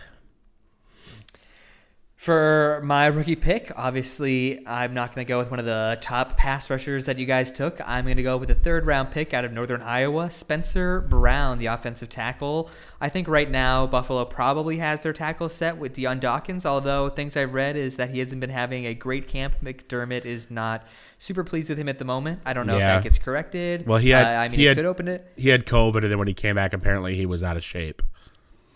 So that could maybe open open the door for It another could. player. I'm It not could. sure, but obviously you also have Daryl Williams over there. That is a really really solid piece. Uh, but like I was talking about, sometimes it's just going to be opportunity, and and offensive linemen are some of the hardest workers. They get contact every single play, so there are injuries to be had. And so this six foot eight guy you're talking about, Mahler's being drafted. I feel like he is just uh, a really strong at the point of attack kind of player. That if you were to get some semblance of a ground game going, which I think obviously you were talking about the identity of the Bills being through the air, and I do agree that that is more likely than not going to continue to be their calling card. But if you do get some semblance, I feel like this young uh, offensive tackle could definitely be a key piece right there on the line for you. Yeah, he definitely wasn't a name that everybody was kind of circling or highlighting, but has all the physical traits. Just came out of a, a smaller school, and sometimes, you know, I. You those players more often than not succeed when you have a great coaching staff, and I think most people agree we do have a great coaching staff. So we'll see what happens. I swear to you, I wasn't going to go this route with rookie until the preseason game, and I know that we kind of jokingly talked about this. Uh, being the preseason, but I really I'm gonna go with Greg Rousseau just because I didn't expect him to come out with as as like high of a motor and energy as he did in that first preseason game. And we talked about that Penei Sewell giving up that sack on the first third down, being maybe a little bit more he he got off balance. But I watching the play, I think that a lot of it had to do with just how powerful Greg was off the point of attack. And I, I again, I pro- I was not expecting to pick him. I was going to pick a later round guy in Damar Hamlin, the safety out of Pittsburgh, as a rotational guy who also actually looked pretty good in the preseason game. But I just loved the tenacity of Greg. And it wasn't just the one play. He was in the backfield constantly on the first handful of series that he played. And there's a role for him to, to fill on the opposite side of Jerry Hughes and to kind of rotate with AJ Epenesa and, and Boogie Basham, who is the, obviously our second round pick. I, I, there's a role for him to play as we need pass rushers. And I just love the way he looked again against a guy that – in drafting, everybody was saying was this generational talent tackle who just got like bullied on the first play that they had. And of course, like I said, first play, he did get off balance a little bit, but it just it was really exciting as a Bills fan. Yeah, no, totally fair to be to be excited. I think the reason I texted you because I saw you, you right. I started trash talking your, your wacky shenanigans in our in our fantasy league and everything.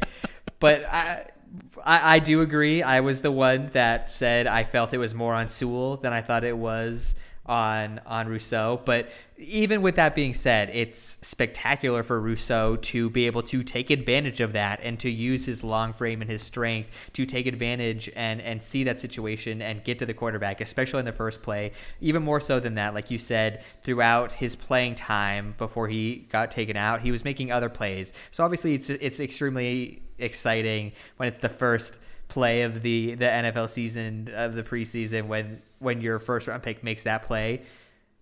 That's great. But at the same time, I think more so than anything, it was that that wasn't just all he did, and that's important to me. Absolutely, absolutely.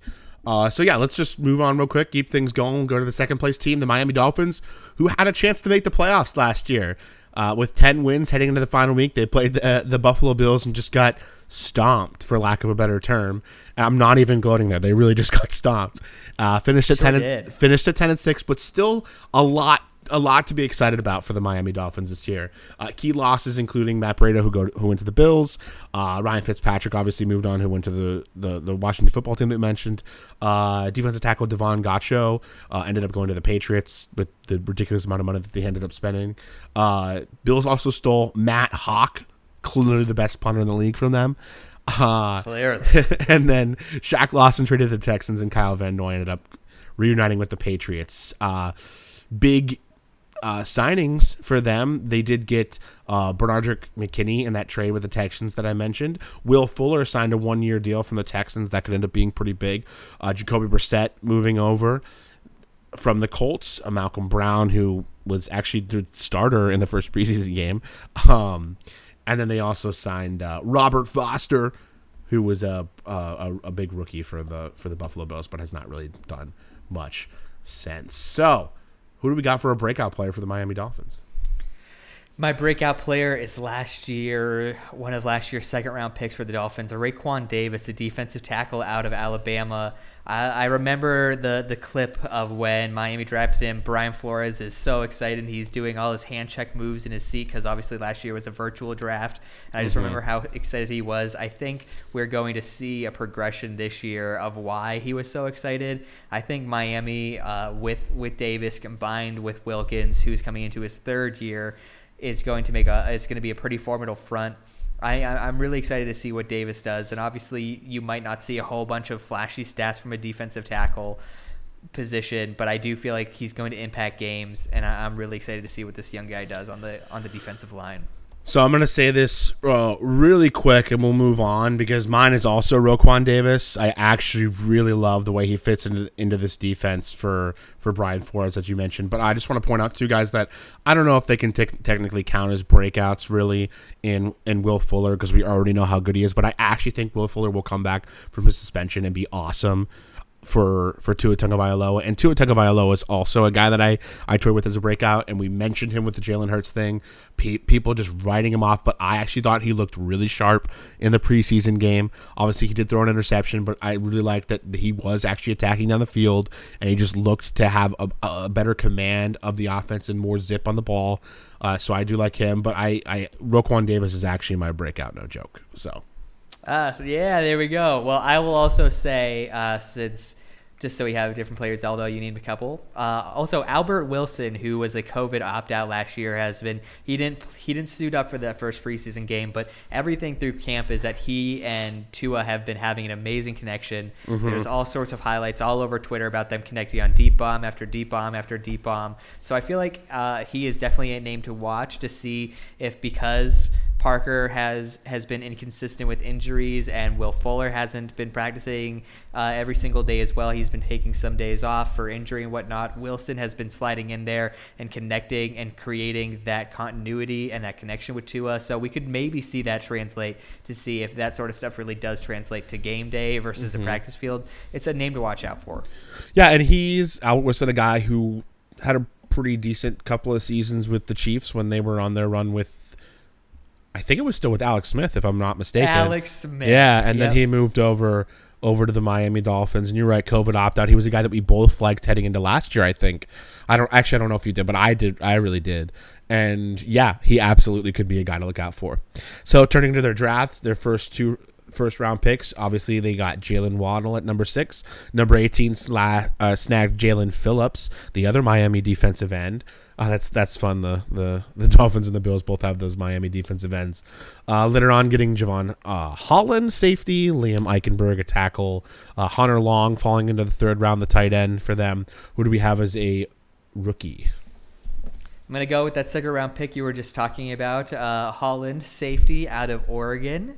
Uh, I, I'm really excited. Obviously, I think Miami's defensive backfield is, is a pretty crowded bunch. They have Eric Rowe, uh, Jason McCourty signed there. They still have Brandon Jackson, who they drafted last year. So there's a lot of names, but there's a lot of buzz coming around Jevon Holland and, and his playmaking ability and his, his veteran leadership already for being a, a rookie. And so I, I, I think he will definitely it would not be surprising whatsoever if if Brian Flores pulls a, a Belichick move and either released Rowe or, or something like that, creating a door, or maybe Holland could even just start next to him. I, I don't know, but I, I definitely am really excited for this second round pick, uh, Holland. Or even who's to say with the Xavier Howard drama that he doesn't just get traded? You know, we'll see what happens with that. But I don't know how. Uh, that's resolved, Adam. I don't know if it's resolved. We'll see what happens. Regardless, I am going to go with the other second round pick, Liam Eichenberg, the tackle. Okay. Uh, right now, on the official Miami Dolphins depth chart, he's slotted in as the starting left guard right now, and I just think that their their offensive line was pretty good last year, and I think that it was more of a depth choice. But right now, he seems to be performing in camp to come out as the starter at left guard for them. Obviously, they have Austin Jackson over at uh, left tackle, and then I think Jesse Davis is the right tackle right now. But the, obviously, there'll be some moving around. But I think Eichenberg, who was drafted as a tackle, can also guard. That versatility would be very good with him, and I think that he'll have an opportunity to get a lot of snaps early on in the season and and, and carve a role for himself. Yeah, I'm not gonna lie. Miami's offensive line is something that just really confuses me. I feel like they're they're just shuffling so much around to try to find that right combination. Where obviously they had uh, Robert Hunt last year played at a at at right tackle, and they're moving him inside to guard. Solomon Kindley uh, obviously played pretty well at guard last year, but he's not even listed as starter right now. I'm not sure if that was something where he showed up out of shape. There isn't necessarily a story as to why he's not running with the ones right now, but they're just. I, I too, I also thought Eichenberg was drafted to be a tackle, and they're moving him in, and so obviously, you know, this is a situation where as a fan, you kind of have to trust the the coaches, and and they're the ones there, and they're making the decisions, but it's it often leaves me scratching my head what they're doing with that offensive line. Coming straight from the Miami Dolphins fan, my friends. Let's head to the third place team, the New England Patriots, who we don't spend too much time on losses. Obviously, Joe Thuney ended up with the Chiefs. Um, Marcus Cannon was who was an opt out last year was traded to the Texans, and additions literally everybody that you can think of, literally everybody. They spent the most money in the history of free agency. So let's run through some of the big names. Obviously, they got the two big tight ends in Jonnu Smith from the Titans and Hunter Henry from the Chargers. They signed Kendrick Bourne, wide receiver from the 49ers, on a three year deal. They got Nelson Agholor on a two year deal, wide receiver from the Raiders. They got Montravius Adams from the Packers. They signed Henry Anderson from the Jets on a two year deal. Davon Godchaux, like I mentioned, from the Dolphins. Uh, Matthew Judon from the Raiders on a four year deal. Uh, Ted Karras on a one year deal. Raekwon McMillan from the Raiders on a one year deal. Jalen Mills on a two year deal. Uh, am I done yet? Uh, Kyle Van Noy on a two year deal. I mean, they literally just signed everybody. They spent so much money in free agency, and this is a team that finished at 7 9 with as many opt outs as they had, with as many injuries as they had. The first year without Tom Brady, it was just all over the place and still finished 7 and 9. So this is a very uh, kind of popular pick for some people to be like, I believe in the Patriots with all these people coming back. I'm scared of the Patriots again with everybody coming back. Who do you have as a breakout? I'm going to go with a second round pick from last year. Josh Uche, I believe is how you pronounce his last name. He uh, got drafted out of Michigan. He only played in nine games last year due to, to injury and whatnot, but I think he showed so much potential. And obviously, like you said, this is going to be a super crowded team, especially with players coming back and whatnot. So we might not see a player like Uche start, but even in his limited games last year, he played nine games, like I said. He had only nine tackles and one sack, but in that short time, he was tied for the fifth most quarterback pressures on the team. So if you take that out, obviously there were 17 weeks last year. He only played in nine, which is a half and a little bit more than everybody else. But to be tied for fifth in quarterback rushing pressures, excuse me, I feel like that's a really impressive thing. And I feel like he has a lot of explosiveness, and I think he could definitely be a key pass rusher uh, on that team when he gets the opportunity when his name is called. I like that a lot. I like that a lot. I'm gonna go with. I actually have Josh Uche in. I think all of my dynasty leagues that have defensive players. So, regardless, I'm gonna go with Jakobi Meyers, the wide receiver who kind of had a breakout last year. I don't know if you counted a breakout when he finished 50th in yards and 50th in receptions, but he did finish with 59 receptions and 729 yards last year. Uh, he did not catch a touchdown pass, although he did throw a touchdown pass. Um, it's going to be his third year out of NC State. Look at me again, being a homer. NC State, right around the corner. Uh, six. I feel like you just picked everybody from North Carolina. It sounds like. So the first did one. you really do any research for this, Adam? The first one I definitely did that, but this one I just walked into it. I was like, oh my god, he literally went to NC State. Um, regardless, uh, six foot two out of NC State. It's going to be third season, and I think he really found a rapport with Cam Newton, who I personally think will be the starter for most of the year. Although most people are, a lot of people are on this Mac Jones train. I really think Cam Newton likes him. He's his go-to guy right now. And you know, they signed Kendrick Bourne and and Nelson Agholor, and they signed both these tight ends. I know they're going to want to run this power run two tight end set, but I really like Jakobi Meyers as a guy that can get open over the middle and catch a bunch of passes and first downs and things like that. I just really like the way he plays, and I think that he will end up being the number one target for Cam Newton because he's so comfortable with him.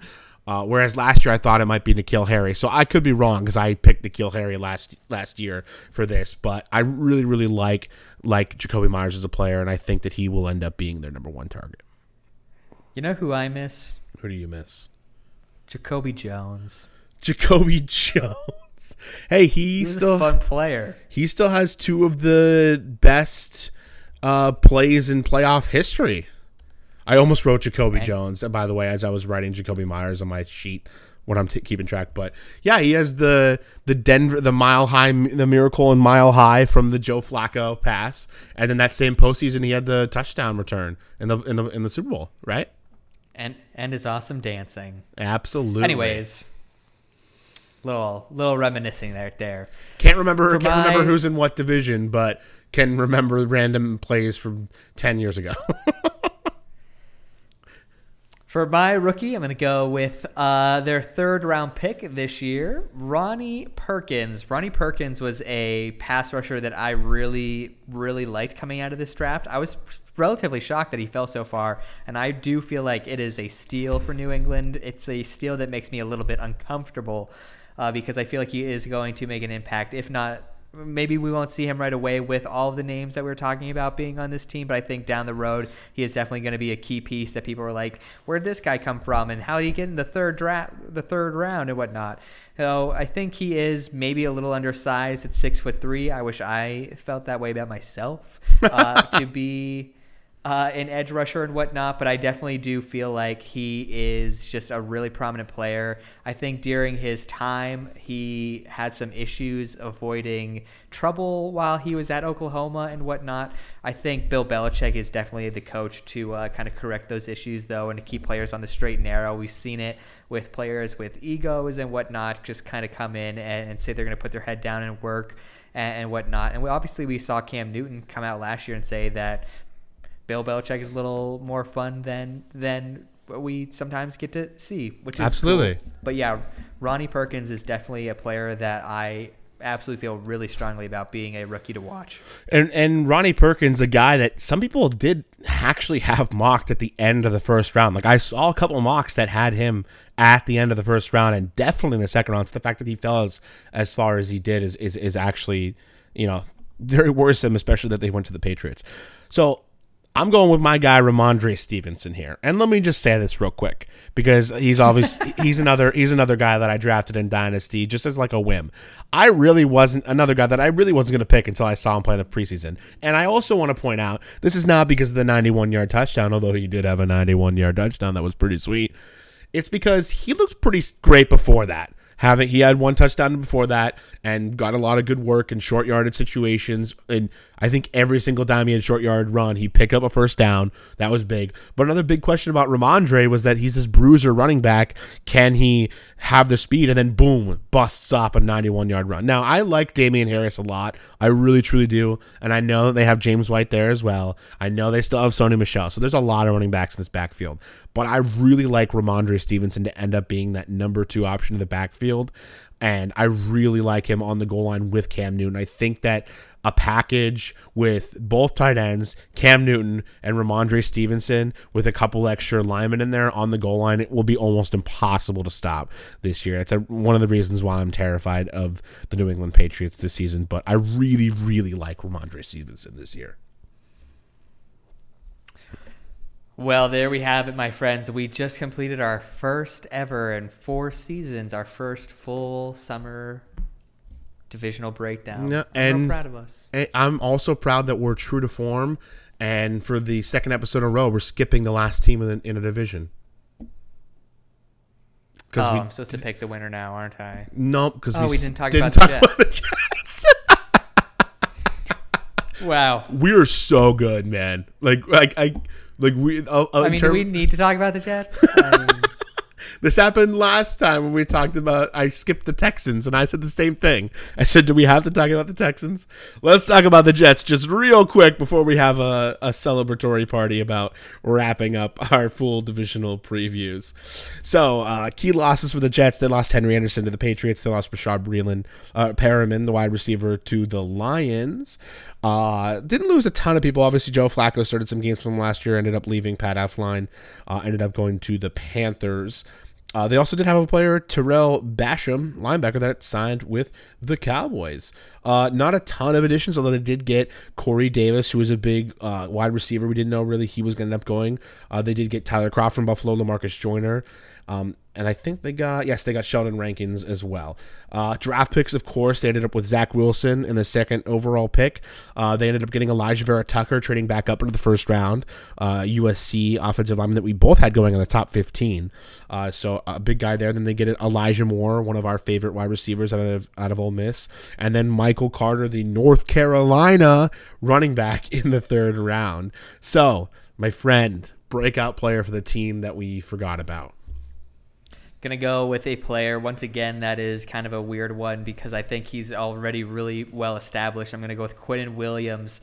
I like Quinnen he Williams. is talked about as one of the great premier young defenders in the league already, but I feel like we're gonna see him take a jump, which is going to say a lot because last year he finished with seven sacks, 55 tackles, and that's pretty good from his lineman spot. But I'm really excited to see what this happens with this new system uh, with Robert Saleh coming over. We know how many times have we seen seen the the clip of Robert Saleh being just so pumped up and having to be withheld from going out on, on the sideline and whatnot. I think he is going to be an inspiration to his players, and I feel like as we talked about the Jets last year, kind of being yeah, I mean, we can we can put it politely and say a dumpster fire. I feel like a lot of players kind of checked out. They talked about not even wanting to be there. Obviously, that's what happened with Jamal Adams. He was so excited to be out of New York and to be on a team that was going to be competitive.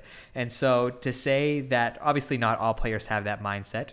But for, for somebody like Quinnen Williams, who had the kind of production that he had, and now to come into a new system and to have new fire lit under him in a new system that could definitely highlight his skills in a, in a defensive mind, I'm really excited to see what this young guy can do. Absolutely, I really like that pick a lot. Uh, former top pick in the draft as well. Uh, I'm going to go with Tevin Coleman, the running back that they brought over Okay. from the 49ers. Tevin Coleman, a guy who's been injured a lot in his career, obviously was the last year and a half or so. I really, really like his opportunity. I know people are pumped about Michael Carter, the running back, and I think he's going to play a good role for this offense as well. But uh, another running back going under the radar, a guy that you, again, if we want to talk about fantasy, you can get later in rounds that I think can actually be very valuable for you, especially early on in the season. I just, I like that he's coming over with Saleh and that LaFleur offense that is going to be that zone run scheme that I think that he fits so well. And I think he's just going to start the year and, and, and be really, really strong for them. So yeah, I like Tevin Coleman this year. I like that. We'll definitely see how long uh, Tevin Coleman is going to be around. We'll see if Carter becomes uh, a, number one guy. I definitely think it's a good pick. For my rookie, I'm going to go over to their second round pick or their second first round pick, excuse me, Alijah Vera-Tucker, the guard. Like you said, we really touted him really highly uh, in the draft season. And obviously, he was a first round pick for a reason. But I think as they come in and you're talking about that LaFleur Shanahan system that they're gonna they're gonna want maulers there opening up run lanes. I feel like Tucker, in a way, could be maybe the most important first round pick that they have there because I think he's going to help keep a clean pocket for Wilson and make those running lanes. He's not going to be obviously flashy and winning games, but I think he's going to do a lot of work to make that a possibility. Yeah, absolutely. And you know, Zach Wilson was the we knew they were taking a quarterback. It really is just a matter of one they liked, so that's fine. But the trading back up and getting Tucker that late, I think will be really, really huge for this team. I'm gonna go with the next player they picked in the Ole Miss wide receiver Elijah Moore. I really, really like him as kind of a move around speedster, does end arounds over the middle. I won't say gadget player because I, I think he's he's bigger than that as well. This these Jets team needs wide receivers. Obviously, they signed Corey Davis, who's been a little bit banged up, but played in the preseason game. They have Denzel Mims, who they took last year that a lot of people were high on, but didn't really look that, that great at times. And now they have Elijah Moore in there last year, finishing with 1,200 yards and uh, eight touchdowns, having 16 total in his career. So doubled his career total in his final year with Ole Miss. And I just think that there's a role for him and an opportunity for him. And sometimes you see rookies coming together, that quarterback wide receiver combo, that develop a relationship because they understand each other. And I think that Zach Wilson and Elijah Moore will will have that kind of connection. I like that. Yeah, uh, reports out of camp have been strong for the rookie, so absolutely a name to watch. Absolutely. All right, there we have it. Who's winning the division? Uh, definitely, definitely the Jets. They're going to be Okay. the worst first this year. Fair No, I'm enough. kidding. I think it's going to be the Buffalo Bills. I think their time is still here. The window is definitely open. I hear what you're absolutely saying. I think it is going to be uh, a close. I don't think it's necessarily going to be something where the Bills are like 14 and 3 and everyone else is like 8 and 9. I do feel like the Dolphins and the Patriots are going to be competitive this year, but I think uh, the Bills are still reigning top in the AFC East this year. Yeah, I'm gonna pick. I'm still picking the Bills too. So I, I kind of want to ask you just to expand like a little bit because we have a little bit extra time, and I only have one other thing that I want to cover, and all of our other episodes ran past an hour forty, so I five or ten minutes still. I just I I want to like I'm picking the Bills too, obviously, but tell me like where's the path for the Dolphins and the Patriots, who I am actually afraid of as a Bills fan. Yeah, I mean, obviously, the path of the Patriots. I, I don't want to say both answers are the quarterback, but in, in some ways, both answers are the quarterback because obviously, the last year we didn't see a, a great Cam Newton. Uh, I kind of disagreed when he was like, "I'm better." There aren't 32 people that are better at this job than me in the world. And I, I feel like I need to now see him back that up. I don't think we're ever going to see the MVP cam again. I think that it, that player is gone. But Okay, I think he okay. definitely is better than what he showed last year. For I sure, that's I agree. And, it, and if he doesn't show it, then then you have the the rookie waiting in the wings, and we'll have to see how that translates. I don't I don't know how it will. I know you weren't the hugest Mac Jones fan, but it, it also comes down to just all those additions. You just listed every NFL player that Yeah, signed right. with one team. And then they also were one of the most widely affected teams by COVID opt out. So getting those players back is obviously huge and key as well. So for the Patriots, it's just getting everyone to gel together. Obviously, it's it's going to be new for not only the returning players because they have to work with all the new players now, and so it's really going to be a new team dyna- dynamic. So getting that to gel together, I think, is really important for how they succeed as uh, as far as how far they, they go this year. For the Dolphins, I think it is going to be the the turning of the tides for Tua Tagovailoa. I think Absolutely. Miami has a really quiet, great defense. I don't think it's talked about. They right now have uh, the league streak uh, of games with a consecutive takeaway. We'll see how long that continues. That's if pretty it, if cool. it does. Yeah, that's really cool. But they're, in my opinion, I think they are top five defense that doesn't get talked about. Talked about it in that way. I think I would agree with that. Additions that they did, uh, the safety. I like I said, I really like. Uh, Jevon Holland. I think uh, we'll have to see if Jaelan Phillips translates to the NFL and can stay healthy and whatnot. I really, really like McKinney. All reports about him in camp have been really strong. So that Mm-hmm. defense is definitely going to be a key proponent there. And then, like I said, it comes down to Tua. And Tua, I, yeah. I also like We both like from Tua. what I saw from the highlights, I think he was more decisive. I think he was a little bit more mobile. And there were times that I think he put the ball, if he put it anywhere else, it wouldn't have been caught. And I feel like that can be tricky sometimes if the defense just catches on a little bit. But for right now, I think you kind of just trust it and, and, and see where it goes. So. So I absolutely agree with you. As much as I'd love the Bills to go 15 and 2 and 16 and, and 1, I, I don't think that's going to happen this year. I do think it'll come down in the last couple of weeks. But yeah, I'm, I'm I think it's going to be a tough division this year. So I do have one little tidbit that I think is kind of funny, make it a chuckle out of you, and then that's all I have. So apparently, one person in Michigan placed two large bets on the Lions this year. He bet $500 at 250 to 1 odds for Detroit to win the Super Bowl.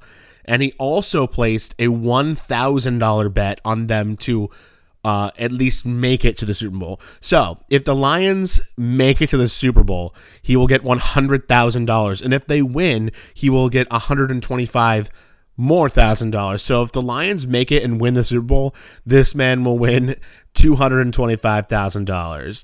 And I think that's incredible faith. And I would just point out the other little tidbit is that the day after this happened, a report came out that quote, Jared Goff has has reminded Dan Campbell of a Rams NFC title game victory. And I the only reason I wanted to point that out is I thought it was funny. I thought it was really funny the timing of those things coming out, but also if you remember on our episode where we previewed the Super Bowl the next year the next week, I specifically pointed out how good I thought Jared Goff looked in that game. So I just thought that that was pretty fun for a little tidbit. I would love to have the expendable money where it's like, let's just put a thousand dollars on the Lions. oh my god! What, You know I what just- sounds like a fun thing? This. You know what sounds like fun? Dropping fifteen hundred bucks on a whim, just in case, just in case the Lions butt enough kneecaps to make it to the Super Bowl. Insane. Well, that's all I have. I do. I do have a crush on it. uh, Okay, to good. go off Good. of our last episode. Last episode, obviously, I went off on the the league, the players for their their COVID. Uh, vaccinations and whatnot, but we had to celebrate the Atlanta Falcons are the first team to officially hit 100% completion. Oh, yeah. vaccinated players, And that's why they're gonna win et this Super Bowl. So, way to be Winning- Arthur Smith, Arthur Blank, Winning the to be- division this year. I called it. You heard it just first. like back. You just backtracked though. Like, don't think I didn't realize. You're like, winning the Super Bowl. Oh, Josh is still talking. Winning the division. So which one is it, Rossi? Thank you for listening to Simultaneous Catch, folks. This has been a really fun episode. Hey, we did it. We, did it, pal. all our previews. Yeah. That is wonderful. I'm proud of you. We are. I'm proud of you as well. So Well- obviously we get to turn to some fantasy football. Yeah, here in a excited. couple of weeks, which will be super exciting, and then uh, the season is rapidly approaching, which is Yep. awesome. So at the very least, two more episodes before the season starts in three weeks, man. It's coming full steam ahead. So we're gonna have our fantasy episode, and we're also gonna have our you know season prediction episode where we do awards, things like that. But yep, coming full steam ahead, and then we will be once a week, uh, having one bye week during the year. Hopefully not two this year, but we do the best that we can here on Simultaneous Catch. We're very, very excited. Anything else, my friend? There we go. Just everybody, thank you so much for listening. If we have new listeners, thank you so much for tuning in. Uh, make sure to give us a follow and all of that good jazz. Uh, Absolutely. for returning listeners, you guys are the best. Thank you for listening to Simultaneous Catch, folks. God bless.